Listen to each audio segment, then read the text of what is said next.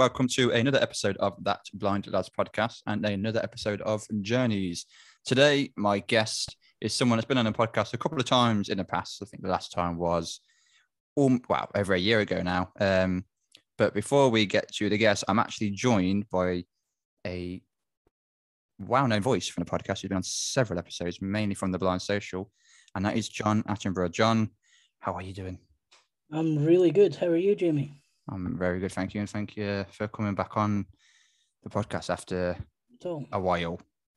it has been a while, hasn't it? I think the last time was January or something, was it? Yeah, that's that's the one we recorded, and my uh, my audio was absolutely awful. Was like, It didn't actually just, go out, did it? Yeah. nah. right. I've actually still got the audio for that, but yeah, the generally the, the audio, my audio main is dreadful. Um, but yeah, it's good to have you back on, and the guest that we will be putting in the hot seat today is the CEO of Neatbox, Gavin Neat. Gavin, how the devil are you? I I am very well, but nobody mentioned hot seat to me. I mean, am I going to be under some scrutiny? Is that is that the plan? I've got questions from those of non-disabled dinosaurs. It's just gonna. Can I say also, it's an absolute pleasure to be uh, on the same on a couch, uh, a virtual couch with my good friend Mr. Attenborough, who uh, I've seen a couple of football games with recently. John, we've had a bit of a, Uh, a bit of a journey. Wembley and the amazing Ross County. yeah. Uh, one extreme to the other, really, isn't it? I- you went. You went to the uh, the stadium of of shites, didn't you?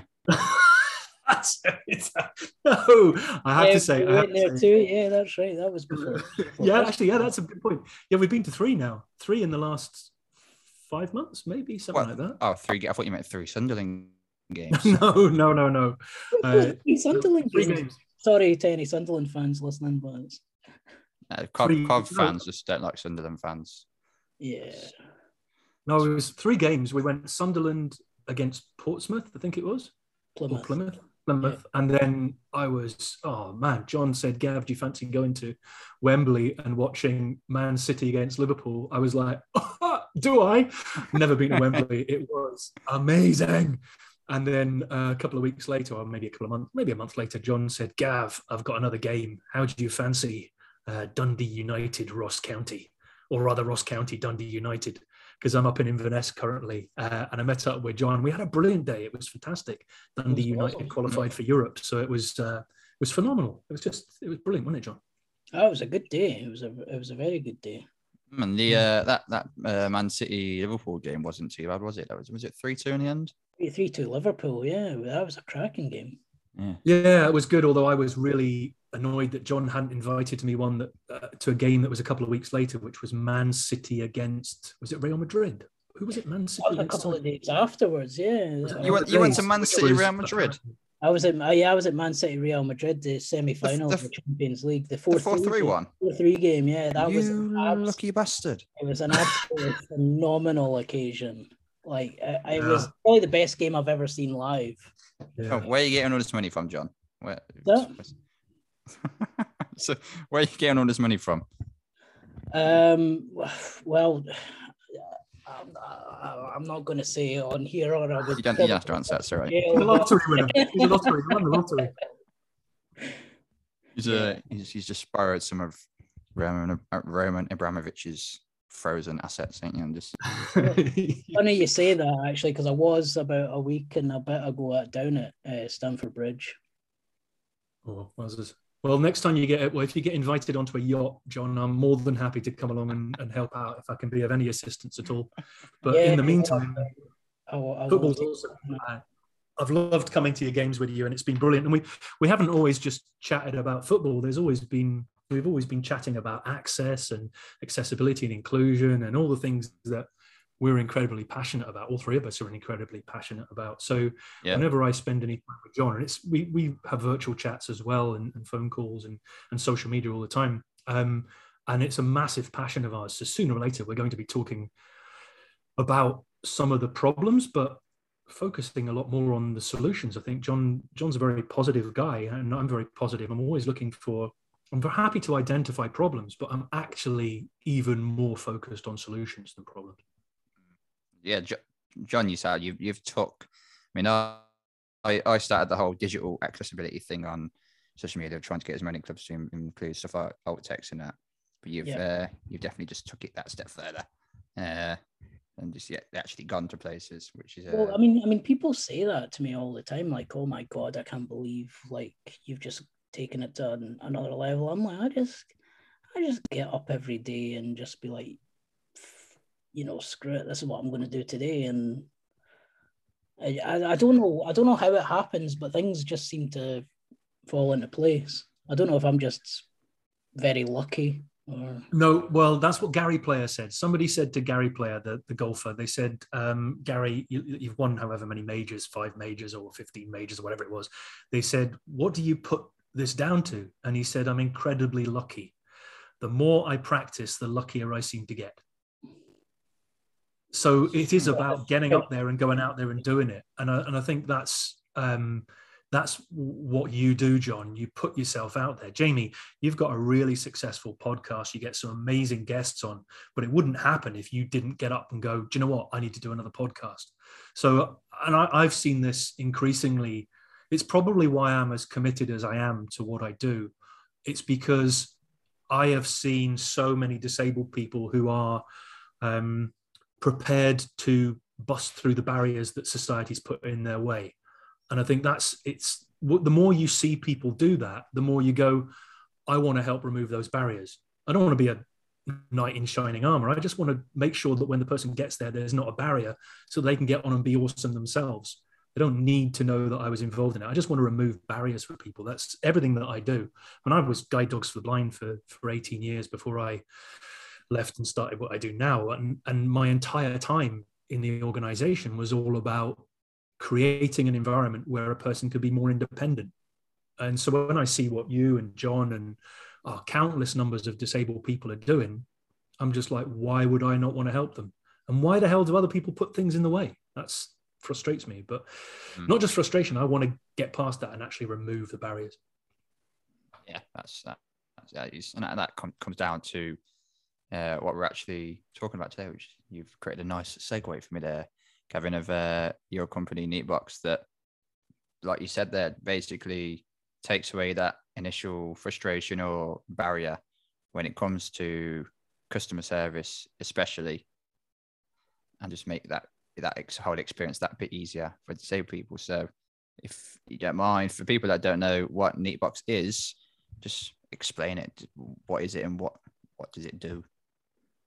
Yeah, cool. Well, I think the first thing that I need to really do is to just talk about Neatbox itself as a word um, for a couple of seconds. So back in 2009, I had I came up with this idea of pressing a button at a pedestrian crossing with a mobile phone, and I was like, oh, how am I going to make this happen? How can I make it happen? And somebody said, well, what you need to do is you need to go to Business Gateway, which is available in Scotland to get support for businesses. And then somebody said, well, to get support for a business, you need to have a business. So you need to come up with a name, go to Companies House, register it as a business, and then you'll be able to get a little bit of support. And the support was basically you spend money and you can get some of that money back. I think initially you can, if you spend um, whatever you spend, you get 40% back potentially. Uh, so I was like, well, of course I'm going to do that because if I'm spending 10 grand on an app, if I want to get something developed and I can get 40% of that back, then that means I've got that money to then spend on more development. So Neatbox came out of that just because me wanting to come up with a with a name for a company. But what's actually happened since then is that we've launched a couple of products which come under that heading, which aren't Neatbox, they are the products themselves. And the one that I love talking about currently is Welcome, um, which is spelt W E L C O capital M E. So if you if you listen to that on a on voiceover, it goes welcome me because we've camelbacked it with the M. So the capital M when you it, the, the the software reads it, it goes welcome me, but it does it quickly, so it sounds like welcome me. Um, so it's called welcome, and it's basically um, a way for disabled people and any disabled people, not just visually impaired and not just wheelchair users, but anybody to communicate with a business before they walk through the door. And when I say business, I mean any venue. So it could be it could be a hospital, it could be a bookies, it could be a, a museum, it could be a football stadium, it could be any venue. if you want to communicate directly with the person who's going to meet you, what information could you give them? So ultimately, welcome became a way of communicating need before you walk through the door. And that doesn't just reduce the anxiety in the visitor who goes, Yep, I'm going to be met by Mark. Mark understands that I'm living with autism or I'm autistic, and Mark knows how best to interact with me because the system's already told him. Um, it doesn't mean that it doesn't just mean that that person gets help. It means that um, Mark, the customer service person, is then has more awareness of disability in general. So it's like this constant staff training tool that means that people are always being upskilled on, on disability and disability awareness. So, and I think that's the secret to the solution. I don't need everybody to use it, but if one in 10 or one in 20 or even one in 30 disabled people use Welcome, then staff would be better at interacting with all disabled people. And that's that's ultimately what we do. Mm, and I remember speaking to, like I said at the start, about a year ago, people longer than that, I think before Christmas in 20, 2020, and you kind of just got like businesses on board. I think it was like quite a few in Scotland, which is is that where you're based or where you're mostly based? Um, well, nobody's really based anywhere. Well, we're not really based anywhere. Although all my team work in Scotland, uh, I'm on the road yeah. um, pretty much all the time. I've got one person in Edinburgh, one person in East Calder, which is I don't know about 20 miles from Edinburgh, and then somebody on the west coast of Scotland. So we don't even think of it as being based anywhere now. But the mm. solution itself, um, as with all good digital solutions, is available anywhere. Yeah. So we've now got I think when we last spoke, we probably had about 50 venues across the UK and Ireland. Yeah, I think and we're now just got services at Sport England. I think you got on board when we last spoke. Yeah, so yeah, that was we were working with Sport England and they'd um, provided some funding for us to install it in up to 50 venues. Um, but we're now in 160 venues uh, across the UK and Ireland, and we're just adding more all the time. Um, just added Westfield Shopping Centre in London. Oh, wow. Um, Westminster City Council have just uh, just about to launch it in eight libraries. Um, it's it's growing really quickly, uh, and the beauty of the system is that disabled people can tell us where they want it, and they can tell the hmm. venues where they want it, and then it, it becomes this uh, people power. It's like there was a there was a situation the other day. Um, Sean Dilley, Sean Dilley News, he bbc reporter guy went into tesco. He was met by somebody who said no dogs allowed. He's a guide dog owner. And i was like well how can the staff member not know about guide dogs? It's wearing a harness and stuff. But he just didn't. He just didn't know about guide dogs because it's hard for them to make sure everybody knows about everything.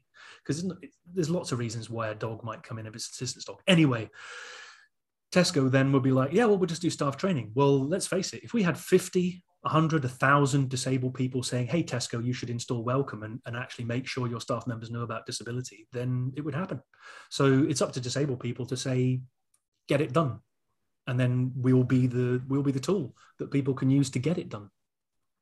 Mm, and do you kind of when you when you when you get, those obviously requests from disabled people and then you act on those requests, do you find that most people with those organizations, companies, businesses, whatever it is, are like welcoming, excuse the of, uh, of, of actually taking the service on, or which is sometimes like a convincing kind of thing? Well, you're making me smile here because I kind of I love it, of course, when they say, "Yeah, this is brilliant, let's do it." But I kind of have this little bit of a uh, sadistic feeling when they say no, because I think to myself, "Ooh, right, okay, one person has requested it, and you said no or we haven't even spoken to the right person because we've not got through to them. And then I think to myself, ooh, I can't wait for 10 people to request it because I'm going to call them again and say, hey, we've got 10 people that say they would like to use your service now uh, if it was using Welcome. And if they then say no, or we can't get to the right person, I love the idea of six months from then, or even two months, a thousand disabled people saying, we want them to use this system because eventually they'll go, hey, whoa, whoa, wait a second. We've got 10,000 disabled people saying if we don't install and start improving our customer service, they're going to stop using it. And that is, I mean, that's that takes it out of my hands. That's about disabled people dictating to the world what they need and want. You know, just to add to that, um, you know, you're on about. I, th- I think it's like I think it's great that um, to have that feature where if you're discriminated against and you know about welcome that you can go into the app you might not have any venues near you that to be able to use it but you can still use it to request venues in your area and I, I get what you're saying about disabled people you know taking it into their own hands so to speak and saying we want this in Tesco, let's use Tesco's as an example. We want this in, in this this branch of Tesco's. But how cool would it be to also have non-disabled people requesting saying you should have this for these people in here as well. So it's not just disabled people, but you, have got everybody requesting it. You know. Yeah, yeah. We want you to improve customer service, and guess what? If you improve customer service, you'll make more money.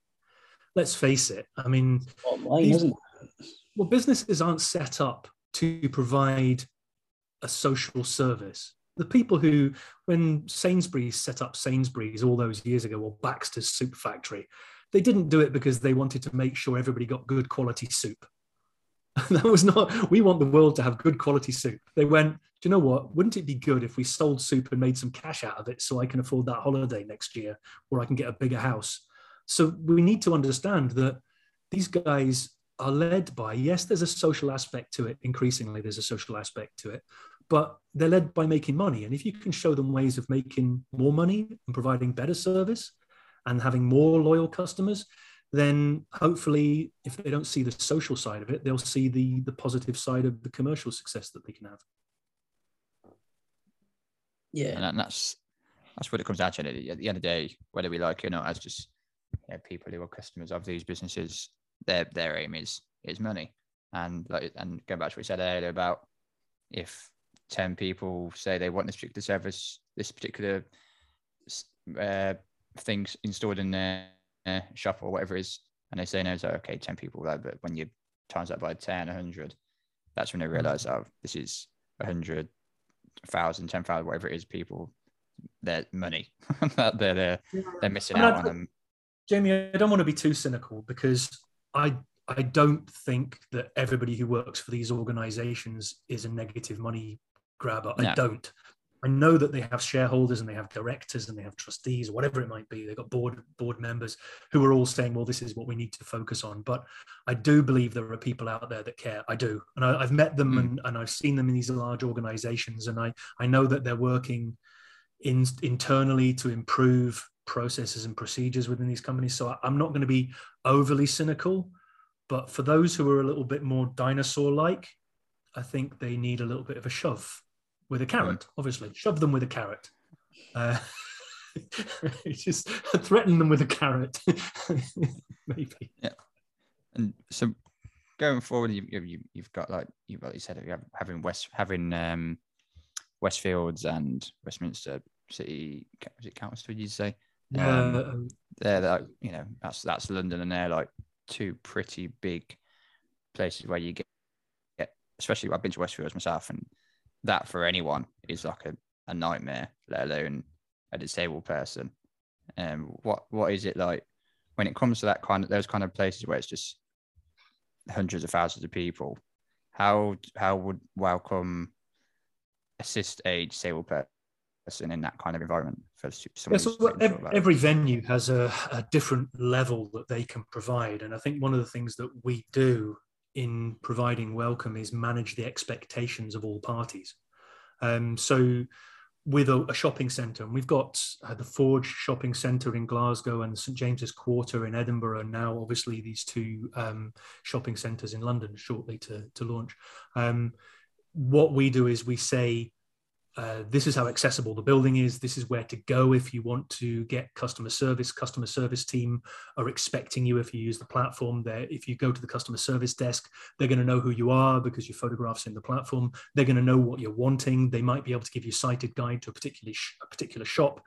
They might be able to give you the service of one of their mobility scooters that you've already booked through the system. So um, we might for a place like a shopping center or an airport, we'll funnel somebody to the people that can help them um, for a for a for another venue, say for instance, I don't know, uh, let's just say it's a hospital. It might be that there's a, a volunteer who works on the door, might be um, a volunteer who works on the door who goes, I know this person needs help from the car. It's something that we're prepared to do. The person has said that they need help from the car. As soon as they arrive, they press the arrived button on the in the app and the, the staff member goes right i know i need to go out and collect them from their car so we're managing the expectations of not just the the, the person who's arriving, but we're managing expectations of the person inside the building to offer that service. If somebody can't do a meet and greet, they just don't offer the meet and greet within the app. But if you know that a meet and greet isn't available, you turn up thinking there's no meet and greet, so I'm I'm doing it myself. But if I go to customer service, they're going to know who I am and know how to help me. John, you've actually used the uh, the welcome service. I think in is it up in in Scotland? I remember that's when I spoke to you. What what was your experiences of using it and what difference did it make? Yeah, um, I've actually used it in a couple of different environments. Um, so I've kind of had a bit of experience using it in different settings, and like, like what Gavin was saying there about managing expectations of what level of service you can expect from each of the different venues. Um, sticking on the topic of the shopping center, take the shopping center for example. I have used it in the St James's Quarter. I think it was about oh, maybe about a year ago, nine, maybe ten months ago, um, or something. I can't remember the last time I used it in the St James's Quarter. It was around about a year ago, anyway. Say a year ago, and I was meeting a friend for coffee and she'd said, I'll meet you outside the St. James's Quarter. Um, and, we, to, and we were both using the app. Uh, and she'd arrived before me. I got off the train at Waverley, and the St. James's Quarter is right across the street from Waverley. And there was a guy, I'd used the arrive button, and there was a guy already waiting there. I can't remember the guy's name now, but um, he was absolutely fantastic. And he basically said, he says, "Where would you Where would you like to go? Um, we've got that. We want to go for a coffee. There's a cafe up the stairs." Um, and then he says, um, "We were just going for a coffee anyway." Then he basically said, "You've got me for as long as you want." He said, "If you want to go shopping after you've been for a coffee, if you want to go." um have a just have a wander around the shopping center i can point out different places to you he says you tell me what you want and he says you've got me for as long as you need me as long as you're here. And it was that was absolutely brilliant. Um and i think i think there's not I, I think if you weren't using welcome you might not have well you certainly wouldn't have had that same experience. Um, and I think from somebody who's visually impaired, um, shopping centres are daunting places. They're, I mean, and you don't necessarily know um, what shops are in them, especially the St James's Quarter is quite a new one. Um, so, so yeah, that was an absolutely fantastic experience. And one of the other ones I've used more recently, um, I've been down in Manchester quite a lot and I've been uh, visiting Hotel Brooklyn. Now, I think they just did they win an award for most accessible hotel or something like that. Um, yeah, I think it was the I think it's a Casey Award. I'm not sure. Yeah, that, that, was, that was it. Yeah, they yeah they did, um, and it was it was all over um, sort of social media and uh, that how accessible this hotel was, and it just so happens, I think, about a week after winning that award, they installed Welcome. So I, I I've visited Hotel Brooklyn a couple of times. I stayed with them once when I was down in Manchester, um, and the staff there are just they they, they love a Welcome. Um, I was speaking to uh, oh, keep forgetting everybody's name. I really should write them down every time. but, but I was I was speaking to the the the lady on uh, reception. She was lovely, um, and she was just saying how they they love the system, and they said like um, they said you know you've used it a couple of times that you've been here, and uh, the manager he came over and sort of said hello and that as well, and asked how, how the stay was going when I stayed with them. And um, and one thing I, I really liked about that particular venue is that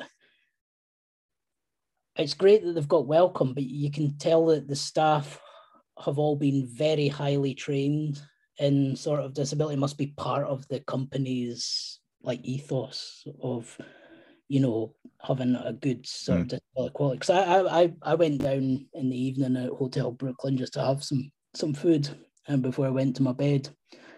And i was sitting there and i was uh they, they they came over and they were like, "Oh, can we read out what's on the menu to you?" And so and that's fine. And then the wait the waiter he brought out the food about twenty minutes later, and he put my drink down, he put my food down, and he goes, he says, "Okay, your chips are top left on your plate, your burgers top right on your plate, and the salad's just at the bottom of your plate, right directly in front of you." He says, "And I'm putting your drink down on your right hand side."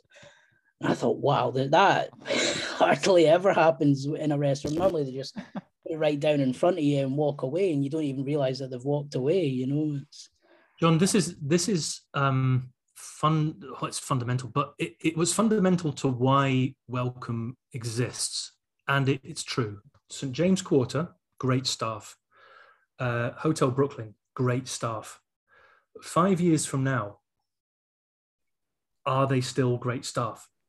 Because when you first open, you're always going to be better than you're probably going to be the best you possibly could be. It has to be in the DNA of the organization. And the trouble is that when a staff member leaves, especially a manager, if a manager is like, right, this is on my remit, we need to engage with uh, understanding and training and, and awareness. The problem is that that goes up and down. It always goes up and down. It goes up and down for every single individual that's that's in front of you. And the truth is that we can't just say somewhere is good and then just leave it. Because well frank uh, uh, frank gardner the other day using british airways uh, well four years ago he used british airways and he was left on a plane for an hour and a half. And then afterwards he was on radio 4 and he was talking to the ceo of british airways. And the next time he used british airways it was brilliant and he had the best experience possible. And then he wrote about it and he told everybody that it was brilliant. And then just two days ago he was left trans- left stranded on a plane again what we do when we just train for the moment is we um, or we do traditional training in that regard is we paper over the cracks of thinking that once you tell somebody something it's there forever. It's like saying my child has gone to school and learned french. Therefore the next child who goes to school will just know french they'll be born and they'll know french. No it doesn't work like that. It has to be this constant rolling of learning new stuff so where I know there are problems is in five years from now, unless it is 100% part of the training from the get-go and the manager is like has it in their DNA from the get-go, what happens is it goes up and down. And I want to solve that by being more consistent. The, the truth is that when you go to a place that's been open for 20 years and they give good service, that's when you can really decide whether they're consistently brilliant yeah, I, I definitely agree there. Is you have to really install it. I think even just personal experiences when you speak to people just on social media about certain things and say image description, for example, you mentioned American Judas, they'll do it for the next post. But then the next post after that, it's not there and it's never there again. The same goes for that's happened a few times with football clubs. I think you kind of have to really install this this mindset into whoever it is or whatever organization it is for them to really take it and run with it and make it a permanent thing. Then, like you said, that's when you really know that they care and they want to make everything about that as accessible as it can be. Uh, uh, Jamie, if you go to if you went to TripAdvisor or Euan's Guide, somewhere like that, and you saw one review for a venue, you'd mm. think brilliant, and it was a brilliant review. You'd go, okay, that's their experience was brilliant. Um, yeah. But it doesn't guarantee you're going to get a good experience. But if you go onto TripAdvisor and you see there's a hundred reviews and they're all five stars, you can be fairly certain that you're going to have a good experience. Yeah. Definitely. Um, it's the consistency that's king. Um, I wouldn't care if someone was 100% one day and 5% the next day. That would really annoy me. What I want, what I prefer, is 70% all the time because at the very least I could manage my expectations about whether I go there or not. Um, obviously, I want 100% all the time, and I, I designed Welcome so that it could be 100% all the time. Uh, and in the venues that we're working with, that's what we're aiming for. We're aiming for 100%. There's no 70%. I don't want 70%. And I don't want 5% one day and 100% the next day. I want 70% or 100% every day. Mm. Yeah, definitely. And if it's if it's 70%, you know that, you know, they've they've got the basics and maybe a bit more down. It's just then just improving and expanding on that. And you know, if they've, if they've understood it and they're doing it regularly, but at seven percent, you know, it's going to be slightly easier than someone who's like you said switching from 100 to five. It's just, yeah. just generally just easier. We, have also got to pay attention to the fact that you might get okay let's just forget it was hotel brooklyn just for a second because they are phenomenal. But imagine going into a restaurant and getting really good service and the person reading the menu and the person um, explaining where the burger was or the chips or stuff like that uh, and then you find out that the person that was serving you their brother was visually impaired. So they grew up in a family where um, that was their experience but nobody else in that business knows about visual impairment you could go away going, This was fantastic. I give them an amazing review. The next person who walks through the door goes, Well, they were unlucky enough to actually not get that person. And all of a sudden, it's a absolutely dreadful review. So we have to be really very wary of what a review is a reflection of. I've been into two shops. Get this, this is amazing. I went into, I don't mind mentioning the, the shops just now because they're both brilliant, but I went into Go Outdoors and I went into the Entertainer, which is a toy shop, because we were talking to them about Welcome. And in Go Outdoors, the manager had grown up, he was a twin, but he'd grown up with both his parents being deaf. So his first language was BSL. He wow. went to school, and everybody was like, Why does he not talk? He's using his hands a lot. Why is he not talking? Because he hadn't learned to talk in the same way that everybody else would. But his manager didn't know he was BSL qualified. Okay, so he had this amazing oh. skill. I know, it's just phenomenal. And then I went into the entertainer and I was chatting to a guy about, before I spoke to his manager, I was chatting to this guy who was working on the shop floor. And I was talking about um, children going into the entertainer and the parent maybe having to speak for the child and the, the staff member talking to the parent and not the child.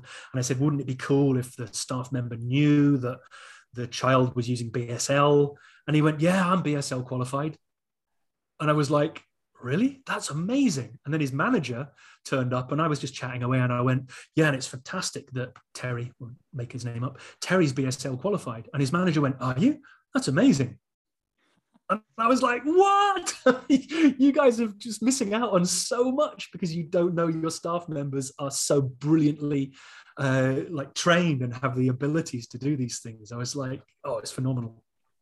And that's a that's a whole thing. That should be like a thing you like have on there, like you know, staff members are BSL or just staff member just BSL qualified. That that would just I think that especially for deaf people that probably scares a lot of them off from going to yeah. places like you shops if, if their first language is BSL. You know what would be a really cool idea is if it was almost like a if it was almost like a universal uh, kind of like in a way like the sunflower lanyards. You know, if if people who are customer service reps could have like a badge or a name or a tag on them, it just said I am BSL qualified or mm. something, so that a deaf person, if they saw that, could know they could communicate uh, with that sure. person. And I don't think there's many people who are in that position, but obviously there were in that situation. What I think, uh, to add to what you just suggested, John, is that if a member of staff is BSL qualified uh, or has BSL as a language, they get paid more. Yeah. Yeah. So you go, yeah, I'm applying for a job. I'm BSL qualified. All right, that's going to give you an extra. And if you've got, if you've got a career in retail uh, or customer service or that, that incentivizes you to learn yeah. BSL, and that gets more. Hell yeah. That, that, that, that you know that, that that that would be absolutely brilliant. Uh, but the, in yeah, both that, that does make a lot of sense. Yeah, they didn't know about it, and I was like, "Wow, you have the most amazing asset in your organization, and you don't know about it." Mm-hmm. Just to go back to what you said earlier, when, when does the welcome service uh, go live in Westfields, Gav? Um. I believe it's on the platform now. So if you were if you were to download the app, which is Welcome by Neatbox, if you were to download the app, um, you and then run through all the different venues. I believe it's on there, but whether they've actually officially launched yet, Mm. Um, I'm just gonna, I'm just gonna, I've got the app open in front of me, so I'm just gonna go to have a look at. I'll be in that, that area of, of London in a couple of weeks. I'm, I'm going with my girlfriend who also is visually impaired and hates busy places. so Well, it's it's on the platform now. So if you were to go, if you were to book a visit now, I could only assume that it would be up and ready to go. Um, they haven't said that they're Hmm. not. It's just it hasn't been officially announced yet. So it, it could be anybody who's No. using the app look down and go, well, if if somebody's on the app, then book a visit. You'll soon hear whether because they'll contact you as soon as you book a visit. It's it it should be dead easy to use. I've made it so that it it is easy to use. Um, it's voiceover compliant. It's also um, it keeps words to a minimal. It's not as perfect as it could be. We could be using a lot more icons, but this is all stuff that you can do as you as you progress. Um, but anybody can just download it and play with it uh, and look at some of the venues and visit the venues. If you book a visit using Welcome, I guarantee you the venue will be like, "Wow, we've got a user," because there are more venues than users currently. Uh, and ultimately, that has to change. We need more people going. is, "Do is there what? actually there's more venues than users? Is that true? Oh God, yeah, yeah, yeah, loads more. Wow, Loads more. didn't- that's that's, that's Um, crazy. We've got 160 venues, but some of those venues aren't necessarily places that you would think about going. Um, Hmm. So there's a there's Borders Distillery. Okay, uh, there are lots of people who would want to go to a distillery. I think John's one of them. John, do you fancy doing that? I Uh, think there'd be. I, I love, you know, and I, when when it when the borders, it's interesting you mentioned the borders distillery actually because when when you when you told me about that going on, like I love going to distilleries and I love doing the distillery tours where you get to basically get pissed on the way around. It's, Can I, can I can I jump in and what what's what's what's the distillery? Is that a brewery? Is you that just think what's a distillery? is it? Yeah. Wow. I, I I now know it's something to do with alcohol. uh, yeah, Yeah. so distillery, we've got plenty of them in Scotland. Uh, whiskey distillery, in fact, there's plenty in England now and Wales. So distillery um, is for in, for the purpose of this conversation is where they're making whiskey, but it could be gin, it could be any number of different um, beverages. But uh, for a lot of distilleries, they realised a number of years ago that they needed to become visitor centres. So you could turn up to Tain, where Glenmorangie is, and you can go in and you can do a whiskey uh, distillery tour. Um, but in, you can imagine a few years ago, those tours weren't particularly accessible, and nor were the hmm. buildings. Whereas over a period of time, and Borders Distillery is probably well, it's the newest distillery in Scotland, and they went, we want this to be accessible. So they they approached us and were like, yeah, we want to have welcome in the distillery. So my ex- my example was, if you're living in Bristol and you're not going on holiday in Scotland, you're not going to go to that venue. The truth is that I was beholden on me to create enough venues so that people started going, I'm using Welcome.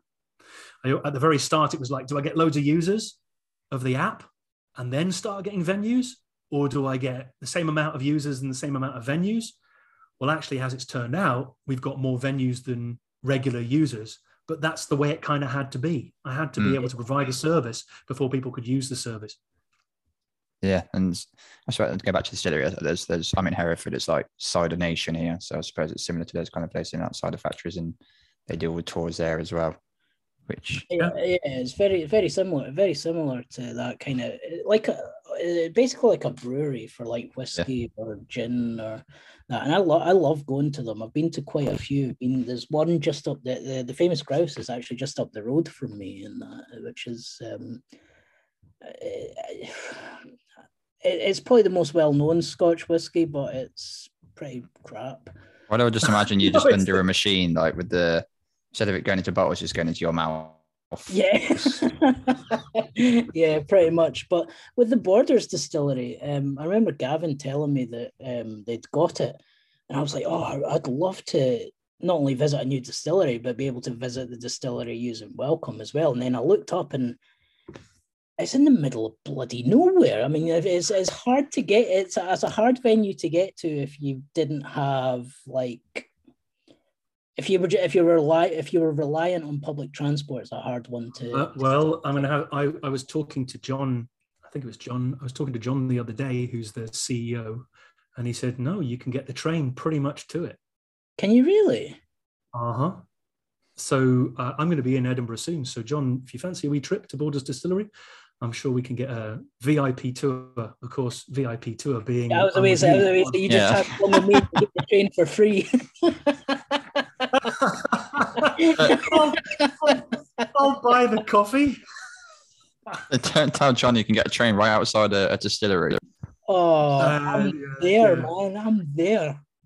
But it, uh, Okay. so I I think my point being that um, the we're increasing the number of venues, and we're we're in every single sector, every sector where you would want to be greeted by somebody who understood how to interact with you. So hospitals, health centers, optometrists, dental practices, um, museums, art galleries, coffee shops, uh, visitor centres. Uh, the big one for us in the future is um, constituency offices. So M- MSPs or the equivalent of an M- MP in England, um, constituency offices will have the service so that you can go and see your MSP or MP.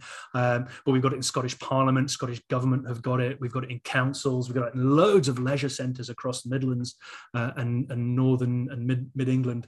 So it's increasing all the time. And my team works so hard. I truly believe that the more venues we have, the more people will start going, yeah, I'm going to use Welcome. Um, because we we can't expect it to be driven. Um, we have to provide a service. That's that's our job. We provide the service, and then people will start using it more and more. And especially with people like John and, and a few of the other people that use it, giving amazing feedback it means that sooner or later other people just hear about it and go, do you know what? I'm going to give that a shot. But that's how Uber and Airbnb and Just Eat, that's how these things start. Other people use it and then you go, hey, I'm going to give that a shot. Isn't uh, is it Alan the Alan Higgs in Coventry? You've, is that is that the, the venue they've got there? That name rings a bell. I'm just going on to the app itself because I mean, well, at the start, I, I knew every single venue, but I looked down the list and I'm suddenly like, oh, wow, that's a new one. I'm just trying to find. So where are we? I'm Midlands, sure I remember you mentioned it to me at some point last year. Where am Um, I going? I'm at the Williams Leisure Centre, the Wave, CV Life. That's uh, Oh, you got it we go. The Alan, yeah, the Alan Higgs Centre, which is part of CV Life. But then Yeah. we've also got it in. Let me see. There's a couple more that are loads of sports centres and, and councils.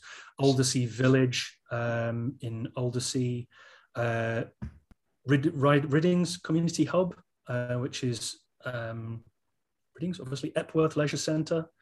Uh, Mm. Lots and lots and lots, and it's increasing all the time. I mean, ultimately, this needs to be everywhere. Yeah, Anywhere yeah. where you're going to be met by somebody who could who could improve your visit. Um, but this is key. It isn't just going to be improving your visit when you're there. I see a massive part of this as being more inclined to go somewhere because you know it's got welcome. Mhm. So you're going, oh, I'm not really one of those people that wants to go out, and I've I've spent the last two years not going out, and I, I can do a Tesco's order, and I can buy things on Amazon, and I do Zoom calls with the family. I don't really need human contact, and we all know that human contact is one of those things that keeps us. It's what humans want. So I want somebody to look down and go, do you know what? I'm going to go to that new coffee shop. I've never been there before, but they've got welcome. I'm going to go there. I'm going to go to that museum because I know when I arrive, they've got welcome, and I, I'm I'm fairly I'm certain that they're going to be consistent in how they interact with me. So I, kind of want people to increasingly get out of their homes and go to places because they know they know not just because it's had a good review because as we've said that can be a challenge but because they know that there is a consistency to the level of service they're going to get when they arrive Mm, and I'm definitely going to uh, give it a try. at The Alan Higgs. The Alan Higgs is actually where the Coventry City under 23s play. all Um, right So when I'm back in Cov for summer and uh, the season starts back up again, I think that would be a, an ideal time to to give that a give it a blast and see see for myself because I'm still yet to use it. I've known about it for nearly two years now almost. I still haven't used it. So Now it's local We to me. expect this, um, Jamie. That's the world uh, that we live in, and I and I. So here's a here's this. Do you want some controversy on your podcast? oh, I love controversy. so I'm going to be controversial. Maybe controversial. podcast is full of controversy. Yeah, It's a controversial podcast. I forgot what I was going to be contra- uh, controversial about. I, I, I think that we need to prove stuff before people use it. Uh, it has to be proved. You can know about stuff, but you don't necessarily use it. But I would say that whenever you use welcome, other disabled people, whether they're using the app or not, will get better customer service. Okay, so you can be part of everybody getting better customer service just by using it. I've had certain people say to me in the past, I don't need it, therefore I wouldn't use it. And I think to myself, yeah, okay. Or I, I, I, wouldn't need it because I've always got sighted guide with me, or I've always got somebody with me. Therefore, they do everything for me, and it's absolutely fine. But I think to myself, yeah, but you could be part of the solution. You could be part of just triggering some training just by walking through the door. Even if you said, I'm turning up, I'm living with autism, uh, I want staff to know a little bit more about autism. I don't need any help at all. You don't need to approach me. I'm going to come in, buy something, and leave. But just by walking through the door, I'm going to raise staff's awareness about autism because I'm using this app. Now, there's no reason why anybody should do that other than civic, a feeling of civic uh, connection. And uh, it's controversial to even think that people might do that, but I kind of like the idea that somebody might do it because other people might benefit. Yeah, and that's that's I think that's what we all like to see, especially in this kind of field of activism, if you want to call it that, amongst disabled people, is you're trying to make a difference in all these different areas for the benefit of people to come behind you and people who you know younger people who are growing into adulthood who are going to be going to the world more. You want those people to step into the big wide world, if you want to call that, and know that things are accessible and you can go out and do things. You don't have to sit in home all day and do everything online, which you know is fine. But like I was saying earlier, human contact and just knowing there's good people out there makes a big difference. I think to people's attitude when it comes to just stepping out their front door. Yeah, I'll, I know for a fact that um, John advocates for other disabled people. He doesn't just advocate for himself he wants the world to improve for other people and I, I, I get frustrated sometimes when i speak to advocates who maybe just appear to be advocating for people like them or themselves and i just go oh come on guys just need to broaden it i mean i'm not disabled yet um, and i'm advocating for disabled people and i know people that will march white guys will march for black lives matter and i know other guys that will um, stand up there and say we need equal rights for women in in C level positions. And I know other people that uh, are non-disabled who want to help people who are disabled. I think we and I, I need to know that there are more, and I know there are there are disabled people who will stand up for Black Lives Matter, and I need to know there are people in Black Lives Matter who will stand up for people who are disabled, and I need to know there are people who are transgender who will support people who are disabled, and I need to know there are people who are disabled who support people who are transgender. I need everybody to be supporting, or want to feel that people want to support other people, not just what they want yeah, definitely that is the that's the ideal. What is what, what everyone well, hopefully it's what everyone wants. What most of us want, at least what us three want, right uh, right now on, on this podcast. But so going forward, obviously, the obvious answer to this would be get as many high profile players possible, and also uh, increase the number of users. But what is your kind of short and long term goals for for Neatbox and for Welcome specifically going forward? Well, I, really, for the company, I want to be able to pay the people who work in the company, and and I want to grow the company. I want more people to work in the company who are getting paid for working in the company. That's what I want for the company. Um, what I want for the solution is that for more people to be independently uh, to have choice. Well, not independence. Independence isn't the goal. Choice is the goal because people can choose to be independent or not independent. I want more disabled people to have more choice about what they want. So the company, I want the company to grow and to be able to provide services and for people to, to work in the company and to be employed and to have good jobs and to have real job satisfaction and to enjoy what they do and, and disable people to work in the company. We have an employee 20 hashtag, which basically means 20% of the people who work in, in with welcome and button the pedestrian crossing stuff are people who are disabled. So I want that. Um, but this is about the solution this is about more disabled people having choice where they work, where they shop, where they go to the cinema, where they go on holiday, where they, uh, which pubs they go to, where they get drunk at. I, I want people to, I want the world to have that. And I don't see any reason why they shouldn't. Mm, so that is a good place to to round up on. John, have you got any uh, any more things you want to ask Gav? I know you, you probably we- we speak all the time. So it's like it's not like this is your only chance. but You'd ask Yeah. me where, where we're going to the pub next, probably. No, I was going to say, when, when, when do you want to do the Borders Distillery? That sounds amazing. There's a train station. Well, I- there. I'm gonna be in Edinburgh for the next two weeks. that's all he's been Do thinking it, about for the past ten minutes. yeah, let's let's do Borders Distillery. I, I'm I, I'm I haven't been there yet, so it would be a really good visit. Um, so maybe we'll have a chat. Uh, and we'll get that one done. But we've got loads more venues in Edinburgh, so perhaps we can meet up in Edinburgh sometime. Anyway, I'm only there for two weeks this time before I'm heading to London um, for my next. I, I house sit, so I live in other people's houses and their dogs. I look after their dogs while they go on holiday, which means I get to travel around the country. So my next one's in London. This the next well, the next one's Edinburgh, and the next one's London. I, I, I seem to be just like following you about. Oh, I'm not, no, I'm I just I just find out where you are. the time because there's a way to say like, like I think, I think I'm down. I just find out where you are, and then I work out where you're going to go to your next football game, and then I try and tag along. Is there any big games coming up in that area? Yeah, maybe John. Uh. What's what's the one? Where's Dundee United going next year? Where might they be going? or Kazakhstan possibly? So Let's it's- do it, man. I'm, I'm up for Kazakhstan. Let's do it. I'm up for Kazakhstan, man. That'd be oh, that would be a. a wa- apparently, it's. Uh, I was speaking to somebody. Some said they went over there when Scotland played Kazakhstan uh, a couple of years back. And they said it's a 12-hour flight with about three stopovers of six hours in between. They says, but it's a wicked place. I'm like, oh, dude, I'm. I, ah, Well, maybe maybe I'll get a house sit in Kazakhstan. Anyway, let's let's see where that. Let's see where it Just go on a go on a welcome me tour across You across see if the you can UK. sell welcome over in Kazakhstan.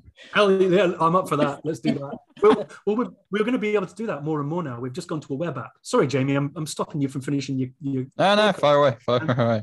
We're, we're launching a web app very soon. It's sort of in process now, which means that we'll have the opportunity to be in other countries. It, was always a challenge there because of languages and time zones and things like that. But when you use a web app, it means that it's much more.